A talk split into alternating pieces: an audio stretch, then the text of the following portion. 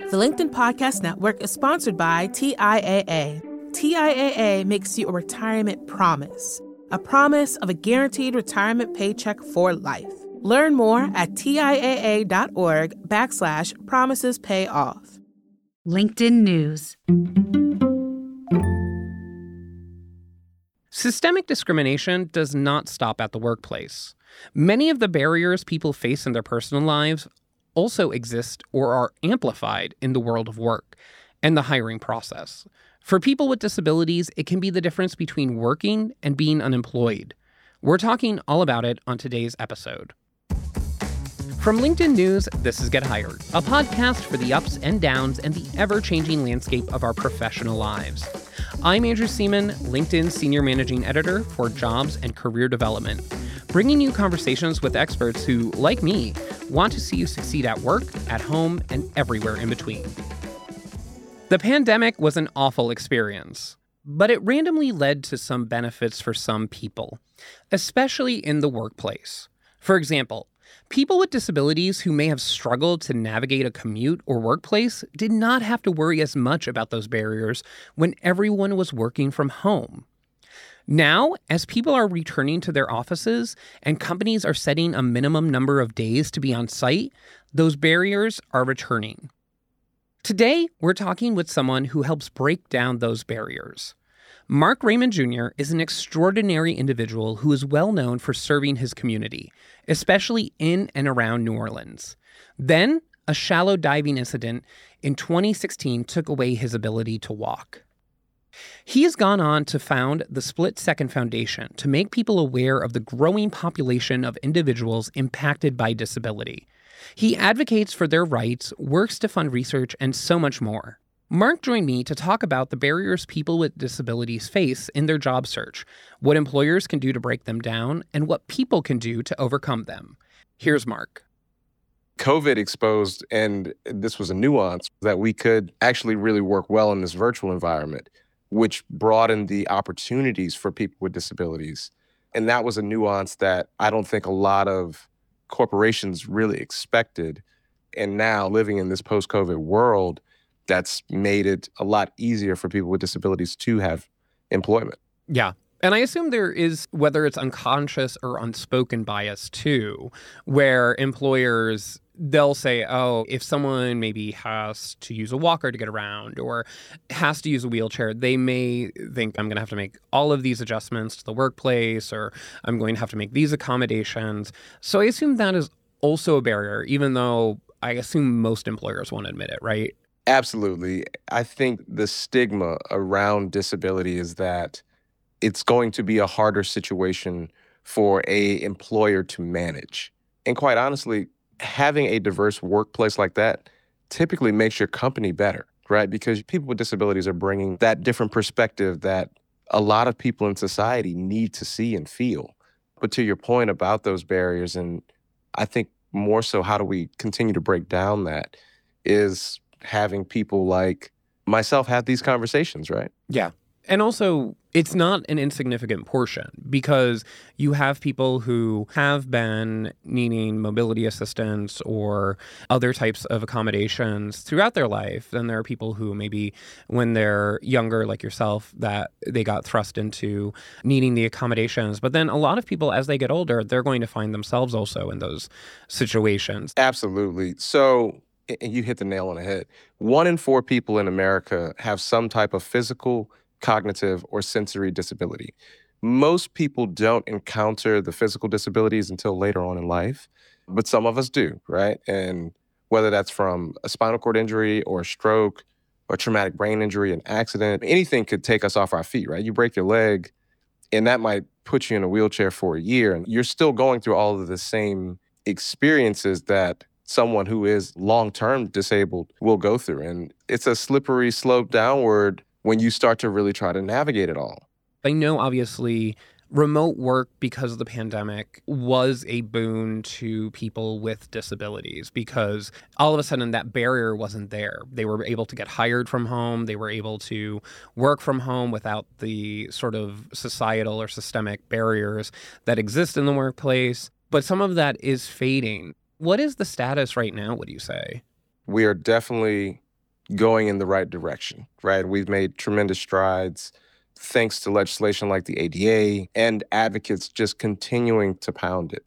I think the virtual work environment definitely opened the door for a lot of opportunities for people with disabilities. And it took the stigma away because then all of those workplace accommodations didn't have to be made. It was more about productivity and continuing to build around that. And I'll also add, I think that there are a lot of really brilliant people, both employers and consultants, who are trying to solve for that problem through technology, right? So I use voice to text, voice to type a lot, and, and that helps a lot of my productivity. I don't have good hand dexterity, so I can't type as fast as some people. So having all of those technology enhancements has made it a lot easier too for people. But a lot of times I do find that I'm educating employers that people with disabilities definitely have value and can be as productive as able bodied people. And the other side of that, too, I'm also the national spokesperson for Able Today. Able accounts are a special savings and investment account for people with disabilities to help them save money, but also not to lose their mean tested benefits, such as Social Security and Medicaid, in the case that they are on them.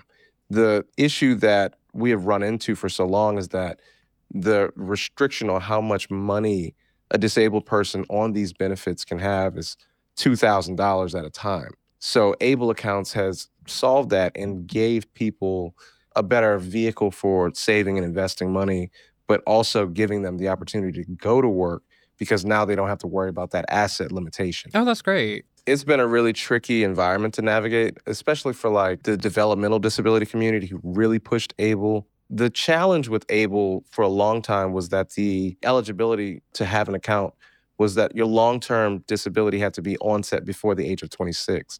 And again, most people don't encounter disability until after that. Yeah. Now, there has been legislation that was passed this past year that will change that age to 46, but it doesn't go into effect until January of 2026. So, going back to your original question, we are improving, but it's slow improvements. Yeah. And while accepting the improvements, also from a disability advocate perspective, understanding how we still have a lot of work to do before there's real equity. And I think another big thing that we can talk about in this space is DEI. And a lot of times, in my experience, I haven't seen disability really represented in the DEI conversation. And that that dynamic is starting to shift. And I think employers are really starting to focus more on able and disability and how are we really ensuring that there's equitable work opportunities across the board for everyone in our country. Are you seeing more companies create ERGs for people with disabilities? We are seeing it, and that is a trend. And I, I think that goes in that same conversation around DEI. It's about the adoption percentage, though. Like, how quickly are we getting every company to really invest in ERG? We'll be right back with Mark Raymond Jr. The LinkedIn Podcast Network is sponsored by TIAA. In the last 100 years, we've seen financial markets swing, new currencies come and go, decades of savings lost in days, all showing that a retirement plan without a guarantee, quite simply, isn't enough. So, more than a retirement plan, TIAA makes you a retirement promise a promise of a guaranteed retirement paycheck for life, a promise that pays off. Learn more at TIAA.org backslash promises pay off. Hi, I'm Tomer Cohen, LinkedIn's Chief Product Officer. On my podcast, Building One, we dive deep into what it takes to build great products. Recently, we had Zach Perret, the CEO of Plaid, and he shared about his struggles building a financial app for consumers and how he was able to turn it all around with a critical pivot. Take a listen. I personally couldn't resonate as much with the consumer set that we were trying to reach. I just didn't have that level of empathy. When we made the shift to building a B2B product, though, I was building the product that I wanted. My co founder and I were creating the product that we wanted ourselves, and we had so much empathy for what that product was. Such a great insight. You know, in that sense, we got lucky because we were, we were creating a thing for ourselves. And then the people that we were talking to also had the same problems we did. They were fintech developers. We'd been a fintech developer, uh, we'd been trying to build a fintech product for a year. And so we had such deep empathy. We had such a clear ability to. If you want to hear more of Zach Perret's story and the lessons that follow, listen and subscribe to my podcast, Building One. And we're back with the founder and CEO of Split Second Foundation, Mark Raymond Jr. For people who maybe are listening who work in talent or work in HR, what are things that companies can really do to be proactive and say this is something that we really do want to address internally to make sure that we are breaking down these systemic barriers that people face? I think it starts with education, right? Because a lot of times when we don't understand something and we aren't educated on it, it scares us and we shy away from it. So, educating employers and HR professionals about disability. There needs to be an intro to disability, and every organization should have a disability toolkit so that people are really getting the proper education and not approaching situations with people with disabilities from a place of ignorance because then it puts the responsibility of educating on the disabled person who's coming in and might have a lot going on. I think that's a great starting place. I think uh, developing communications tools, especially external communications, that employers are looking for people with these diverse backgrounds and people of different abilities to work within their companies to help broaden the understanding within the company. And then going from external to internal communications, making sure that people are understanding how to be empathetic to certain situations. Empathy is a huge piece. And the more empathetic the employers are in doing all of this pre work, I think you get a better work product. Yeah. Definitely. And actually, I remember one place where I was an intern, and they had a very large population of their workforce who had visual impairments. Mm-hmm. And one of the reasons was because they were a media based company and they felt it made their product better because so many people do have visual impairments. They wanted to make sure that the people having a hand in creating the content could say, no, we need to do it this way because people who are at home who can't get the visual stimuli here's how we can get around that. It's such a great example of like again that work product. Yeah. Right? Because they now have that insight, that's a whole market that they are touching. Yeah. And like I said, I want to make sure that we also give people who face these barriers, especially when someone has a disability and maybe they lose their job or they find themselves out of work for whatever reason, or they want to re enter the workforce. I assume it seems like a pretty big hill to climb sometimes to say, okay, I'm going to put myself out there, but how do I do that? And I know I've received messages from people on LinkedIn who have said, listen, when do I tell them that I need accommodations for the interview? Because they're afraid if they lead with it, then they won't even get the interview. So, for people who are entering the job search, what is your advice to them? My advice would be to communicate whatever needs you have as soon as possible because one, it just gets it out of the way. And I'll use my own situation as a, a great example. I was a broadcast engineer prior to my accident very technical job where I had to take apart things and fix things. And unfortunately, because I didn't have the same dexterity in my fingers, I could not continue to do that job. And it was also a travel job. It was a huge mental hurdle for me having to reset and now think about okay, what can I do? What benefits do I bring to society? Where could I fit? And that took time. And, and it also took courage for me to inevitably like embrace my disability and lead with it.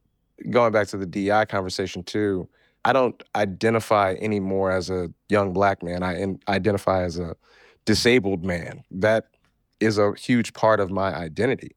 And so leading with that identity so that people do have the expectation that I might need a door held open. I might need a more spacious office or situation that mm. accommodates a power wheelchair and it just gets a lot of that uncomfortability out of the way when we lead with it. Yeah.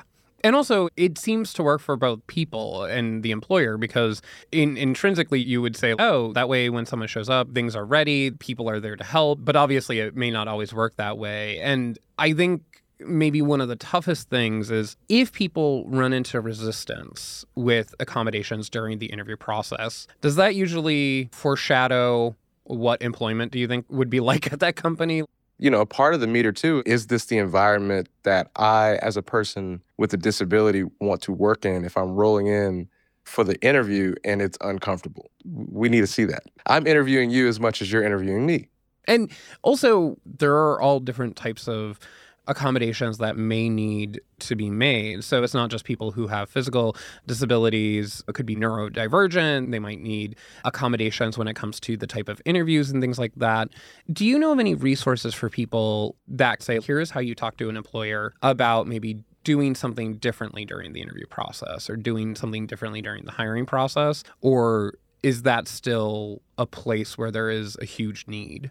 I, I think that's a place where there's a huge need, honestly. A part of the work that Split Second Foundation does is in workforce development and vocational training for people with disabilities to figure out, again, what their niche could be post accident. And for us, it's building a database of vendors who understand disability and almost have like our stamp, whether that's from the music industry or movie industry or banking uh, or hospitality, which is huge in New Orleans. There are a host of jobs that people with different abilities can do, and then educating our population of different abilities people on how to engage in those jobs. And we're still like figuring out what the right toolkit looks for both, mm-hmm. what the right communication needs to be, and how do we scale that so that it becomes easier over time. Yeah.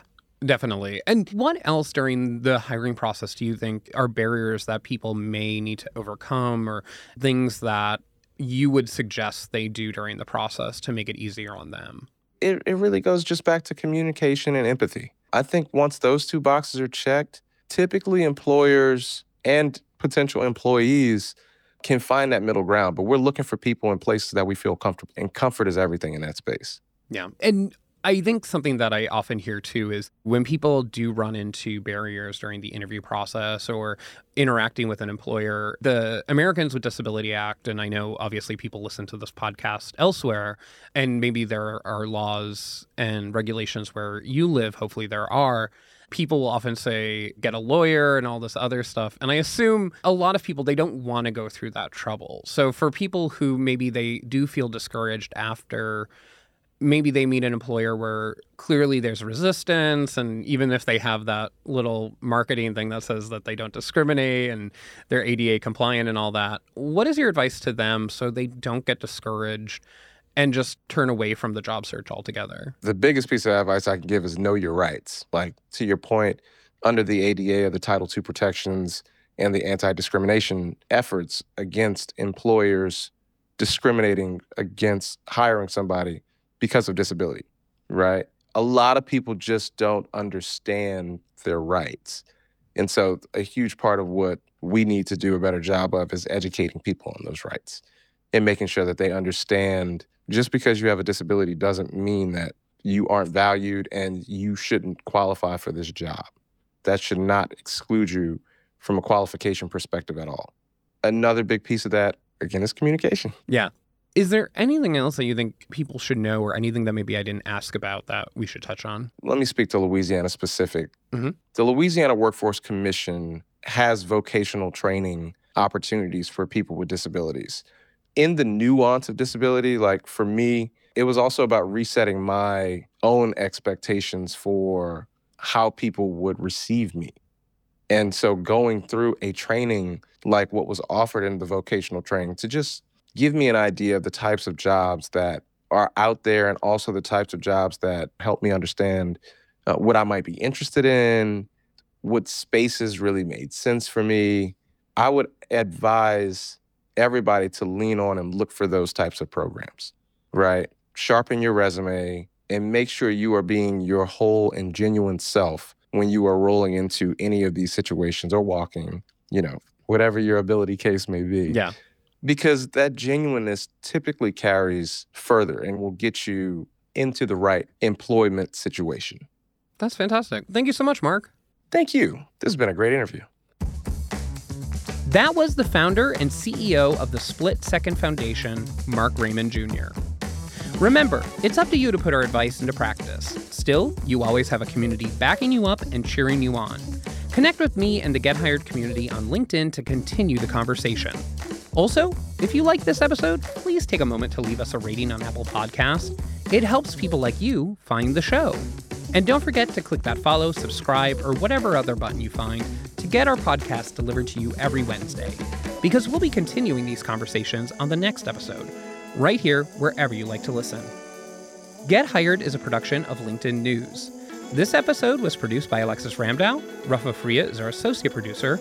Asaf Gidron engineered our show. Joe DeGiorgi mixed our show. Dave Pond is head of news production. Enrique Montalvo is our executive producer. Courtney Coupe is the head of original programming for LinkedIn. Dan Roth is the editor in chief of LinkedIn. And I'm Andrew Seaman. Until next time, stay well and best of luck.